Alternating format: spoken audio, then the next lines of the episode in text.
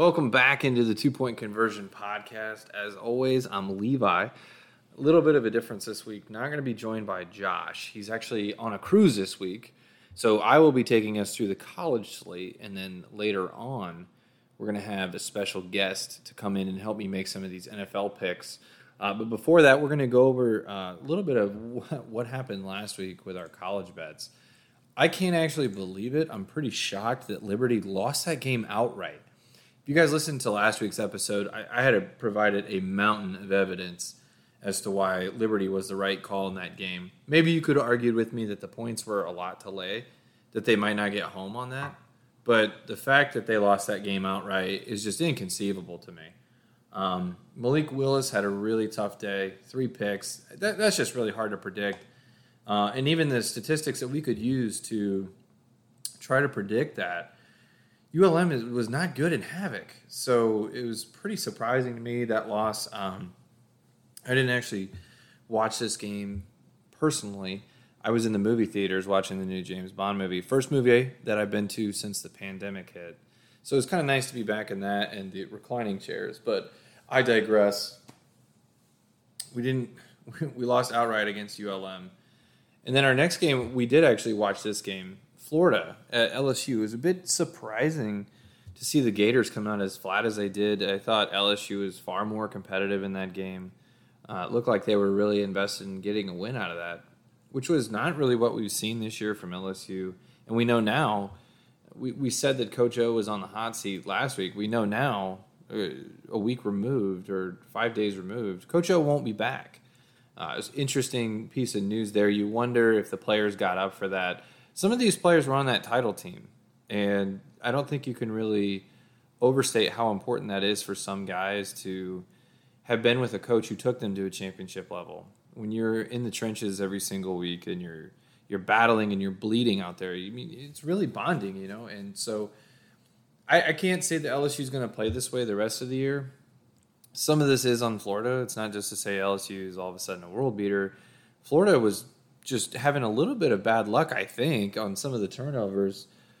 Anthony Richardson and Emory Jones. I mean, they were throwing some balls in the middle of the field that were some of them were inaccurate, underthrown, and some of them were just plain bad luck. I mean, passes that were getting tipped, and the guy was right there to get the the interception. And I don't every it seemed like every time LSU had an interception, they had a giant return on it. So it put a lot of stress on the Florida defense. The, the hail mary at halftime, I wondered if that would have been the turning point of the game. Uh, there were three LSU defenders right there none of them really made a play on the ball, and, and they gave up a touchdown for that. And, and that's a moment where I would think that a team would fall apart. But LSU, as we know, they held on for the win. Not going to spill too much blood about that. We had Marshall at North Texas last week. That was on Friday night. That one came home, and that one was a really good game. Marshall, I think, is back to what they do best, and that's passing the ball and it's exactly what we predicted, right? Uh, Marshall's passing offense did well, but the North Texas defense just didn't do enough to hold them at bay. It, it was 42 7 at halftime. So this was an absolutely dominating performance by Marshall. They only scored seven points the rest of the game, but it didn't matter. They did, you know, they had such a big lead that they ended up covering anyway. Moving on, UCF at Cincinnati. I think we need to just adjust our expectations with Cincinnati at this point they're rolling. Uh, they're not taking their foot off the gas. Fickell's got this team as focused as can be. I don't know if we'll see another hiccup the rest of the way. Cincinnati's going to have a tough time making a bid for the college football playoff just because that schedule's so weak. Um, there may not be another ranked team in their future right now until they get to the AAC title game. So Cincinnati's rolling. They're not taking anybody lightly right now. I am not going to step in front of that train for a bit. Um, it's just way too dangerous right now. The the craziest cover of the weekend, I think, was the under in Toledo at Central Michigan. So this game should have been over. Central Michigan gives up a touchdown under a minute and a half to Toledo. Toledo ties the game. They go into overtime. At this point, the total's 23-23. So the to- the total's at 46. One touchdown and we're we're done basically. Um, but it was kind of a miracle. The one outcome that we needed to get under our number when you go to overtime, we just needed one of those teams to kick a field goal and then get a stop when the other team got the ball. That's exactly what happened. I'm not ever going to complain or feel bad about when you cover and sometimes you shouldn't because there's times when you should co- when you I'm not going to complain about times when you you do cover but you shouldn't because there's times when you should cover and you don't. So you have to you have to take the good with the bad there. So we we take that win, we move on, and then finally we're we're going to talk about this a little bit moving moving forward. But uh, Iowa State, I mean, we called Brocktober. Brock Purdy coming into this into this game was ten and two, straight up in his career in October. That number improved to eleven and two. Uh, I'm not sure. You know, does Kansas State travel well? I'm not sure, but Iowa State to me really seems like they're coming into their own at the right time. Um, so that that's just a, a brief recap on our picks last week. And since Josh isn't here, there's really not a whole lot of chit chat to be had. So I'm just going to go ahead and, and, jump right into my college football bets for week eight. We're going to start this off with Oklahoma laying 38 and a half on the road at Kansas. Um, it, you guys have been watching college football just like I have. I think we all realize Caleb Williams is is a he's turned Oklahoma into a juggernaut. Caleb Williams is turning Oklahoma into the team that we thought Spencer Rattler would have them at. Um, and speaking of Spencer Rattler, you really have to consider when you when you look at OU's numbers that Spencer Rattler is has an impact on those numbers. I mean, he played most of the games to this point, so uh, it's not all on Caleb Williams. It's not necessarily to say that the stats we have here will continue, but I like them to continue. Caleb Williams look really good, but Oklahoma right now they are 11th in passing and rushing success rate, so they're crushing it. They're staying on schedule on offense. Um, another way to call your rushing success rate is just called efficiency. How efficiently do you move down the field? Uh, this Oklahoma offense is 12th in offensive PPA. So there's no question to me that, that Oklahoma can score. Um, Kansas just isn't going to bring much to the table in terms of defense. They don't have they have probably they have the worst defensive passing success rate in the country. Their defensive line gets no movement. Um, but really, when you have to cover a number this big, what you have to be worried about are these are these backdoor touchdowns or just the momentary lapses in concentration by the favorite because if Oklahoma scores 42 points, they can't give up a touchdown or they don't cover. So, can they cover? Can they keep Kansas off the scoreboard? And when we look at Kansas's offense, which is just abysmal, they run about 57% of the time. And they're only 107th in rushing success rate. So, not a whole lot of a validating piece of information for Kansas. I think betting against Kansas, we feel good about that. But how does Oklahoma do against the rush? They're 27th in defensive rushing success rate, they're 15th in stuff rate, and they're 12th in defensive line yards. So this Oklahoma defensive line doesn't back down. They're not letting the offensive line push into them very far. 15th in stuff rate, they're stopping people at the line of scrimmage or they're getting negative yardage on that, which would tie into their havoc numbers. Um, passing the ball, I'm really not worried about that. Kansas is in the bottom 20 of the country in passing the ball. In their last game, quarterback Jason Bean was 11 of 21 for 80 yards and an interception. Really not inspiring stuff against Texas Tech. This Oklahoma defense is better than Texas Tech by the numbers. And again, you know, I think Oklahoma, we have to look at them. They're they're a bit of a different team now with Caleb Williams at the helm. He's changed his offense, and for that reason, I expect OU to run away from Kansas. Next week they play Texas Tech. So I wouldn't necessarily call this a look ahead spot for Oklahoma. They do have a big game uh, against Baylor after that Texas Tech game, but I wouldn't really suspect that they're going to overlook Kansas in this game we have to keep remembering here that these top teams, you re, you constantly have to differentiate yourself in the college football playoff race. You constantly have to put your best tape. You you have to put your best tape out there. It doesn't necessarily matter what your record is. The college football playoff committee has proven time and time again that two loss teams can be ranked over one loss teams if they feel like they're putting better tape out there. So Oklahoma really needs to continue to be impressive here. And Caleb Williams doesn't want to give this job back to Spencer Rattler. It feels like Lincoln Riley's looking for any reason to, so Rattler doesn't transfer. Uh, so I like Oklahoma here. I'm not, I'm not afraid of Kansas as the takeaway message.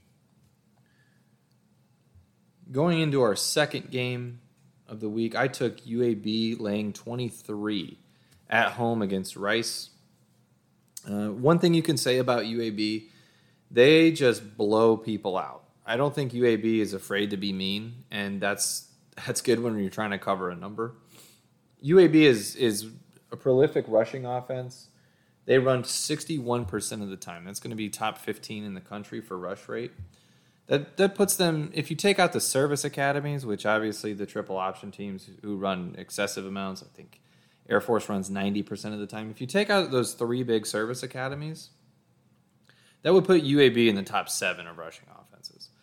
Uh, right now, they're 88th in offensive rushing success rate. We'd like to see that number be a little bit better, but they are 48th in the most explosive offense, in explosive offense. So we know that they can get big plays that are going to get them uh, positive points added to, to their uh, to their record.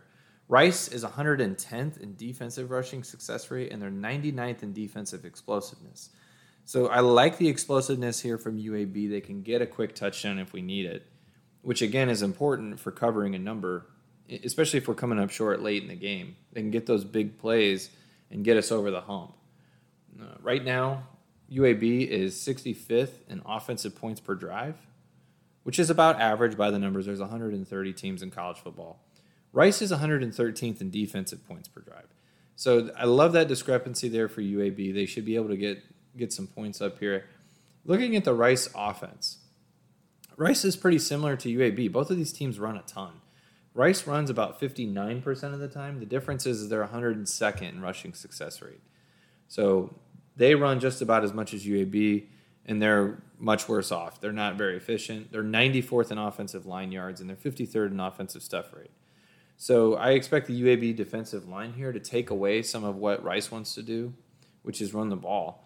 And if you look at the speaking of the UAB defense, what numbers do we have there? Well, I'm so glad you asked. UAB right now is 15th in defensive rushing success rate. They're 33rd in stuff rate, and they're 8th in defensive line yards. So if we talk about that eighth in defensive line yards from UAB versus the 94th in offensive line yards, to me, that says that they should control the line of scrimmage, which uh, coming up against an opponent that, that runs nearly 60% of the time, that's just paramount. If we look, let's say the run's not working for Rice. What, what can they do differently? Can they change the mojo? UAB is also really good defending the pass. Right now, they rank 21st in the country in defensive passing success rate. So I don't really expect Rice's offense to be able to do much of anything in this game. And I like to bring this stat up when we're trying to cover a three touchdown number or more. What do we see in, ha- in terms of havoc? So right now, Rice is, or I'm sorry, UAB is 63rd in defensive havoc. So again, they're, they're like an average team in, in forcing havoc. Rice is 116th in allowing havoc. So going back to the line of scrimmage thing that I brought up, and this and the havoc numbers, I expect some tackles for loss here, maybe even a pick. Uh, we say it almost every single week, but havoc is going to be your tackles for loss plus your passes defensed plus your forced fumble percentage. So if you have a high havoc, we can expect tackles for loss. We can expect passes defensed, um, maybe some batted balls, maybe even some interceptions.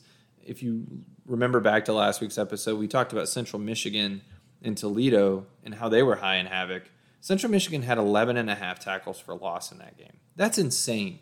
And that's that's got it's a huge contributing factor as to how we got that under because we got through by the skin of our teeth. I can't imagine where we would have been without the tackles for loss. So um, I love the havoc here. I love the defensive numbers from UAB, and I know they can score. So I am laying 23 at home against Rice.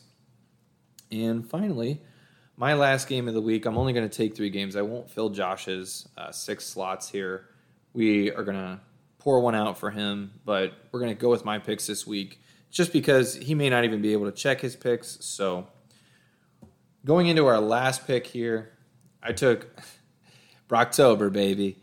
I took Iowa State laying seven at home versus Oklahoma State.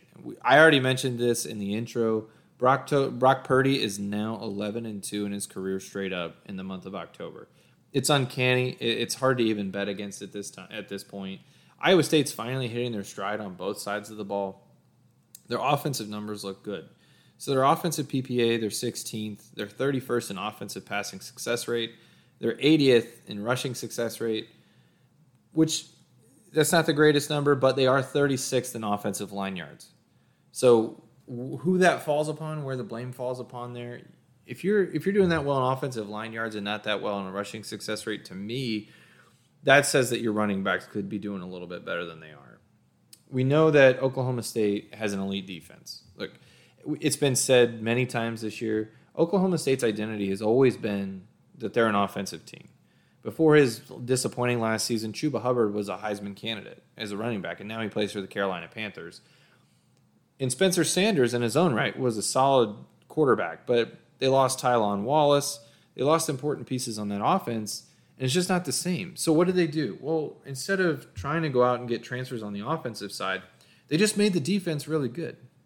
So these Oklahoma State defensive numbers look stout. Uh, they're 22nd in defensive PPA. They're 26th in defensive success rate, 30th in passing success rate. They're 30th in defensive line yards, and they're 26th in they're 26th in defensive success rate. So uh, these numbers look really good for OSU. I'd be worried to bet against them, but I think this game will be close. But what this really comes down to is can Iowa State prevent points? And it's not just about what you can put up on the scoreboard. When you're the favorite, you got to also prevent points. It's a dual threat game here. It's a it's a dual task game. I already mentioned it, but we know Oklahoma State has a poor offense. They're 97th in offensive success rate. They're 105th in rushing success rate. So not a good rushing offense here. They're 62nd in offensive explosiveness. So I don't really have to worry about explosive plays here. And that poor offense has to go up against an Iowa State's defense that their numbers are pretty much on par with the Oklahoma State defense that's getting national acclaim. They're 46th in defensive success rate, 26th in defensive explosiveness. So I don't expect them to give up any big plays in this game. 44th in defensive line yards, and they're top 50 in both passing and rushing success rates. So if you look at those numbers going up against the poor offense of Oklahoma State, I'm not I'm not worried at all. Um, so I, I don't know why you wouldn't necessarily be confident in Iowa State in this game. Looking at some more numbers, they're 25th in defensive havoc. So 25th, I expect the, the Iowa State defense to be blowing up some OSU drives. Uh, I, I could see OSU in some third and 13s and you know long fourth downs and having to punt. So I know Oklahoma State can't match the offensive output from Brock Purdy and the Cyclones. Both of these defenses seem to be difficult matchups. Uh, I don't think either one of these defenses is a pushover by any means. Again, we talk about Oklahoma State's defense like like they're a top five defense this year, but when we dig into the advanced numbers, Iowa State's right there with them in lockstep stranger things have happened, but you know what? Give me the Cyclones and Ames in the month of October. So we're going Iowa State minus seven here. This is a pretty quick episode this week. It's only going to be 20 minutes because we didn't have Josh's other three picks. Uh, but just in recap, we've got Oklahoma minus 38 and a half at Kansas, UAB minus 23 at home against Rice, and we're laying seven at home against Oklahoma State with the Cyclones. Um, as always, Please leave us a review. Find us on Twitter at the two point conversion or at the two point. That's the number two. No conversion in there. I, I messed that up. Um, and, and, most importantly, leave us a review. Uh, these reviews really help us know what direction we should take the podcast. And and always, you know, we want to please you guys, the listeners. We had a review last week. Just somebody said, you know what, I made money telling these guys. That's enough to keep us going it's really encouraging to know that the work that we put into this every single week, because there is work that we put in off air when we're researching these picks, um, especially because of all the statistics that we bring you. You're constantly in a comparative mode, and that takes time. Um, but we love what we do. And we love it even more when you guys give us feedback and tell us that you like it. So uh, leave a review, hit us up on Twitter, tell us what bet you liked, tell us what you didn't like. Let us know if you made money. And as always, Lego.